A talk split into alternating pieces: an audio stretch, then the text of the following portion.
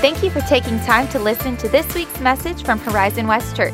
You can find even more content, including video archives of this and other past messages at horizonwestchurch.com. And if you're in the Horizon West area, be sure to visit us sometime soon. Now enjoy this podcast from Horizon West Church. Well, today we're going to continue our series, Stories of Hope.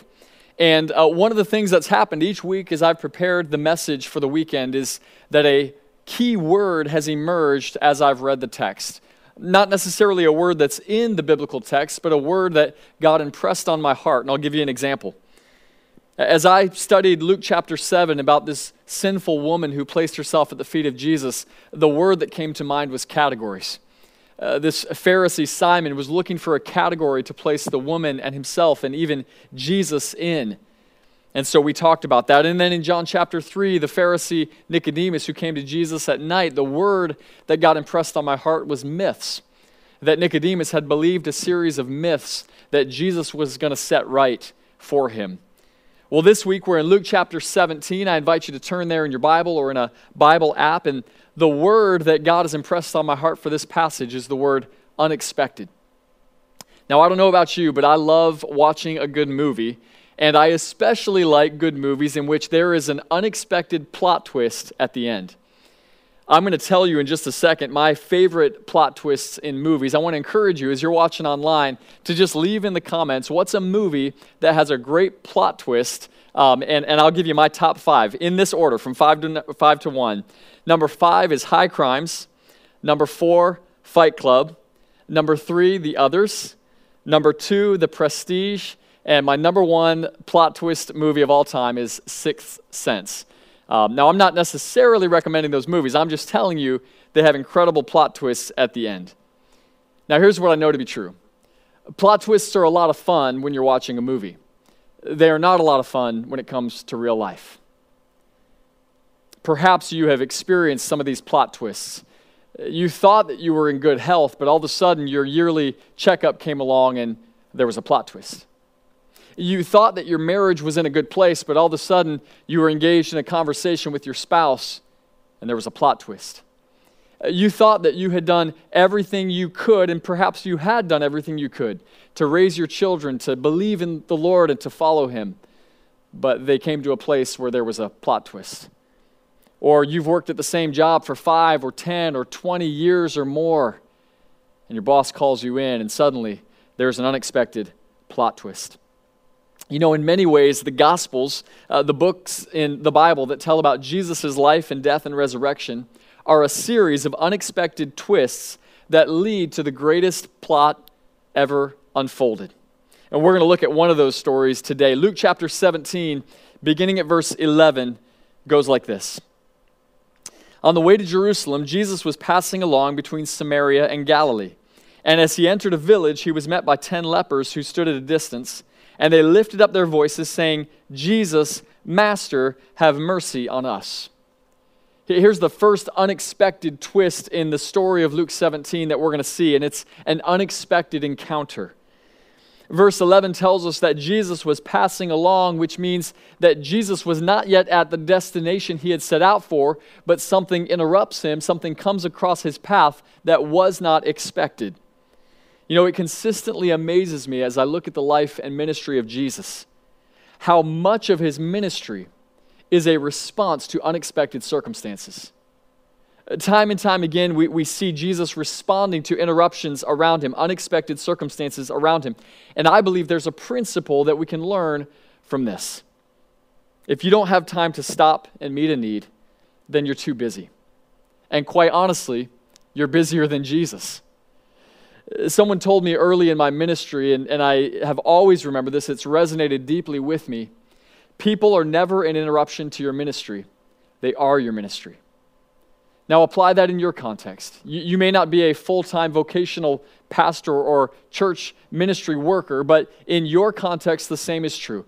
People are never an interruption to your life, they're an opportunity for ministry. This is the approach that Jesus always took with people, and we're going to see it again here in Luke 17.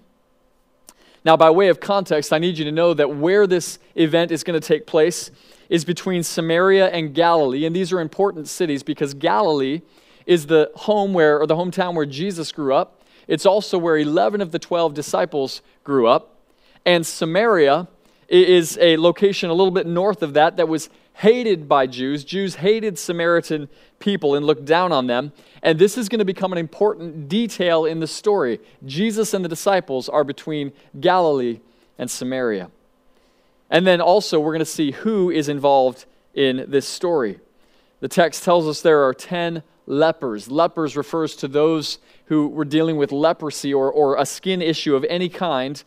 And, and these skin issues, leprosy, brought, brought both physical anguish and also religious exclusion and social isolation. It was a really bad deal. find it interesting that as these 10 men approach Jesus, it says that they stand at a distance. In other words, they're applying social distancing. And I have a feeling that it's probably a little more than six feet. And they call out with a simple request of Jesus. They call in a loud voice, Jesus, have mercy on us. Now, I wonder how these individuals knew to come to Jesus. To me, there can only be one answer to the question. Somehow or other, these lepers had heard, and my guess is they heard it from another former leper, that Jesus was someone who could bring healing, that Jesus was someone that could cure their disease. See, this is how gospel ministry works and how the gospel spreads. When those of us who have found cleansing and healing and hope in Jesus go back to others who are like us or like we were in our workplace, in our neighborhoods, in our families, and we, as one person said, come as a beggar telling other beggars where we found bread. See, these 10 lepers had heard from someone that Jesus was the kind of person that not only was able to heal them, but that he was willing to do so. One of the things that we've highlighted throughout this year of 2020 is what we call our gospel conversations wall. We've got a picture of it here that I'm going to refer to, and, and each of these pins on this wall represent a gospel conversation, an opportunity that we've had to point someone else to the hope that they can find in Jesus. This is what was happening, I believe, in the story of the 10 lepers. This is what continues to happen into our day. And I'm getting the opportunity, even this week, to sit down with somebody and share with them how they can find hope in Jesus. Go to Luke 17 and verse 14 as it says this When Jesus saw them, he said to them, Go and show yourselves to the priests. And as they went, they were cleansed. I'm going to stop there. So these lepers have, have uh, created an unexpected encounter with Jesus. They've come out from their, their isolated community. They've shouted to him, Jesus, have mercy on us. And what we're going to see second is an unexpected solution. Now, here's what I would have expected Jesus to do in the passage I would have expected maybe Jesus to heal the lepers through physical touch. In fact, in uh, Mark chapter 1 and in Matthew chapter 8, Jesus heals a leper in just that way. Or at least, maybe I would expect that Jesus, if he doesn't touch the people, he would at least maybe speak a word of healing that would instantaneously cure them of their leprosy. Whatever the mode, my, my expectation of Jesus would be that he would directly and immediately heal these men, but he doesn't. Instead, he says this in verse 14 Go and show yourselves to the priests. Now, what in the world is that about? Well, based on Old Testament law, and we find this in Leviticus chapter 14, that there is a, a ritual for those who have been healed or cleansed of leprosy. And it lists all the things that they're to do, but the, the linchpin in the whole thing, the most important part of all of that, is that they're to go and show themselves to the priests, and the priests are the ones who verify whether or not these individuals have actually been healed of their leprosy. But interestingly, it's not the way that Jesus healed other lepers. In fact, there are examples throughout the New Testament and the Gospels of Jesus healing uh, the same disease in different ways or, or two different people on the same day in different ways. Let me give you an example. There was once a, a, blind man named Bartimaeus who called out to Jesus for healing in much the same way that these lepers did. And we know that Jesus healed the man by simply speaking a word of healing over him. But there was another blind man in John chapter 9, in whom Jesus took mud and saliva and rubbed it on the man's eyes and had him wash in a pool. Now, why the different modes, I don't know, but we know that this is consistent with Jesus. Another example of this is that on the same day, there was a bleeding woman who touched the hem of Jesus' garment and was healed through her touching of Jesus. And just moments later, a little girl was raised to life by the word of Jesus. So here's what we can come to uh, that though the source of healing is always the same, it's always Jesus, the mode of healing is sometimes different. The classic example of this as a sermon illustration, and you've probably heard it before, is the man who was on the roof of his house as floods were rising, and he's begging God to send rescue, begging God for salvation. And a neighbor who uh, is a little stronger than him swims out to the man and says, I can rescue you. And the man says, No, I'm, I'm waiting on God to save me. And so the neighbor swims away, and then another neighbor comes in a boat and says, Jump in, I'm here to rescue you. And the man says, No, I'm waiting for God to rescue me. And finally, a helicopter comes and it lowers a rope and it says, Gra- grab, the hel- uh, grab the rope. And the man says, No, no, no, I've, I've asked God, I'm waiting for God. Well, the man drowns and goes to heaven, and God says, uh, Why didn't you take the, uh, the things that I sent you? And he said, I was waiting for your answer. He said, I gave you one. It was your neighbor, it was the boat, it was the helicopter. See, when we get into this mode where we think this is the way God's got to answer our prayers, sometimes we miss his movement. This is exactly what they were in danger of in the story. Now, in the case of these lepers here in Luke 17, scripture tells us that they were healed as they went from the presence of Jesus. Go back to the passage in verse 15, Luke 17, 15. Then one of them, one of the lepers, when he saw that he was healed, turned back, praising God with a loud voice. And he fell on his face at Jesus' feet, giving him thanks. Now he was a Samaritan. Then Jesus answered, Were not ten cleansed? Where are the nine? Was no one found to return and give praise to God except this foreigner? The third sequence that we see in this story, the third unexpected plot twist, is an unexpected response. Now, let me ask this question and let's wrestle with this for just a moment when do you think that these lepers were healed? Because it just says as they went, they were healed. So we don't know the exact timeline. What we do know is that somewhere between the presence of Jesus and the proximity of the temple, suddenly the men were cured of their leprosy. The language seems to indicate that one of the ten never even reached the temple, never even got to the priests. Listen again to what verse 15 says. Then one of them, when he saw that he was healed, turned back. In other words, the moment that this individual saw he'd been healed by Jesus, he raced back to Jesus, and notice where he ends up at the feet of Jesus. Just like the demon possessed man in Mark 5, who Jesus restored. Just like the sinful woman in Luke 7, whom Jesus had forgiven. See, I, I fear that we have a skewed view of, of praise or thanks or gratitude in our culture, and I want to speak to it for just a moment. You may be familiar with Marie Kondo. Marie Kondo is the, the uh, uh, uh, reality host who, who helps people get their lives organized and cleaned up, and, and it's a great show. I'm not knocking it. But one of the things Marie Kondo introduced was this idea that when you're disposing of something that you need to get rid of, you say, Thank you for bringing me joy to the thing. Now, this would seem to be clearly a non Christian idea, right? That we would thank things for bringing us joy. And yet, recently, Nikki was reading me a post by a Christian author in which this author was thanking Colorado for its beauty, thanking the trees for giving her shade, and thanking the sky for its light, and all of these things. And I just thought to myself, man, is this where we're at as a culture? that we've so removed God from the equation that even in our gratitude and our thanksgiving, we don't know the place to bring it.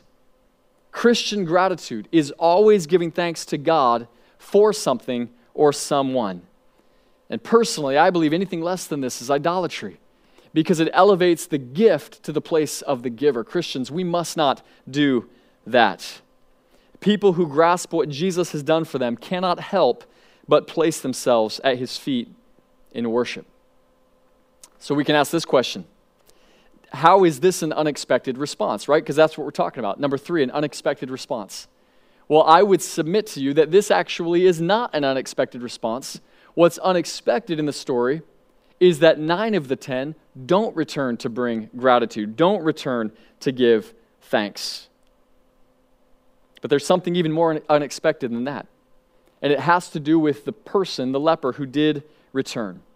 Now, remember, I told you earlier that a significant detail is embedded at the top of the story. Remember where Jesus is. He's between Galilee and Samaria.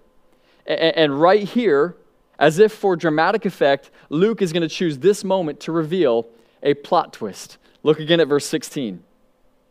It says this Now he, the leper who was healed, was a Samaritan. This reveals to us that there are really two primary purposes for this story in Luke 17. One is to understand that blessings from God merit thanksgiving to God. In other words, when God has blessed us, it is only right for us to return to give Him thanks. That's the most obvious. But there's a second purpose, and it is this to teach us that godliness is not determined by one's ethnicity, but by one's response to the person of Jesus. Presumably, of these ten men who live between Galilee and Samaria, the other nine are Galileans. In other words, the other nine are like the disciples, like Jesus ethnically. But it's not those nine who return, is it? It's the one Samaritan. In other words, the one who is least likely, most unexpected, he, in fact, is the one who returns to give thanks. One more verse as we prepare to close. Luke 17 and verse 19. This is how the story ends. And Jesus said to him, Rise and go your way. Your faith has made you well. The final unexpected twist in the story is this it's an unexpected conclusion. Recall at the beginning of the story that the lepers coming to meet Jesus made a simple request of him Jesus, Master, have mercy on us. I wonder what was the mercy that these 10 lepers were seeking from Jesus. Well, the truth is, it becomes obvious by the end of the story. For nine of the 10 lepers, the mercy they wanted from Jesus was nothing more than physical healing. Once they got that, they were done with Jesus. They could move on from Jesus. They got what they bargained for. But it was different with the one. ESV says it this way in verse 19 Your faith has made you well. Uh, that word in Greek for made well is the word sozo. It means it has saved you. That would be a better translation. Jesus says to this leper who has returned to give thanks, Your faith has saved you. So, whereas this story is framed as a physical disease in need of a physical cleansing, it concludes with a greater miracle the salvation of one of the ten lepers by faith. There's a lot of places that we could go in conclusion of this message, but here, here's where I want to land. The clearest teaching from this passage is that those who have been touched by Jesus, those who have been saved, redeemed, cleansed, and made whole by Jesus, man, it's only right for us to give thanks. It's only right for us to praise Him. It's only right for us to worship the one who has saved us. And what I want to do is I want to give you a tangible way that you can express gratitude for God, to God rather, for something He's done in your life.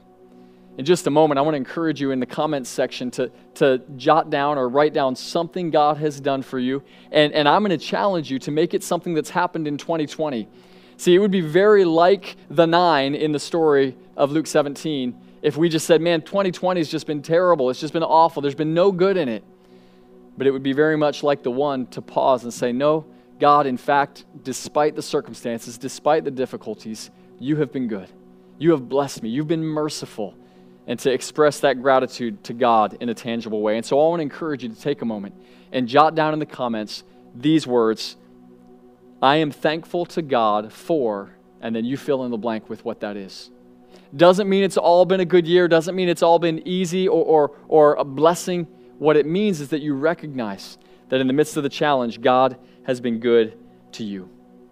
And let me give you one final challenge.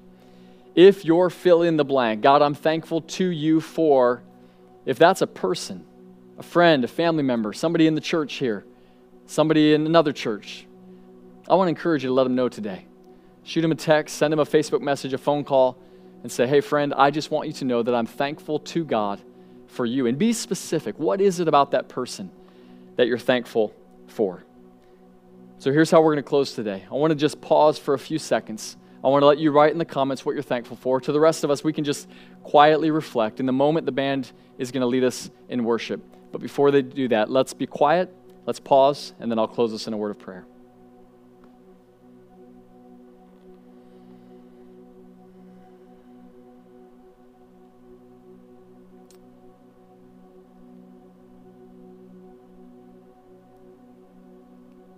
God, we want to pause just for a moment. And God, recognize that for a lot of our day, a lot of our life, Lord, we, we probably reflect more the nine lepers who just received the blessing of God and the mercy of God, but never stop long enough to really say thank you. And God, to worship you and to praise you for what you've done. And God, even beyond our salvation, Lord, you've blessed us in so many tangible ways, ways that are good and, and healing and cleansing. And God, we just want to pause and thank you for those things as well. God, you are good to us. We thank you for your mercy. We thank you for your grace. Most of all, we thank you for the gift of Jesus. And it's in his name that we pray. Amen.